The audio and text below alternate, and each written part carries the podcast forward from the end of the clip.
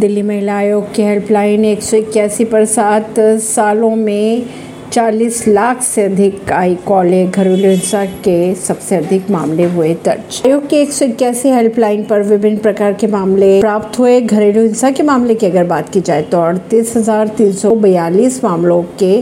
सात शीर्ष पर है इसके बाद पड़ोसियों के साथ झगड़े बलात्कार और यौन उत्पीड़न के मामले भी अपहरण और साइबर अपराध की अगर बात की जाए तो इसके भी कई मामले आयोग को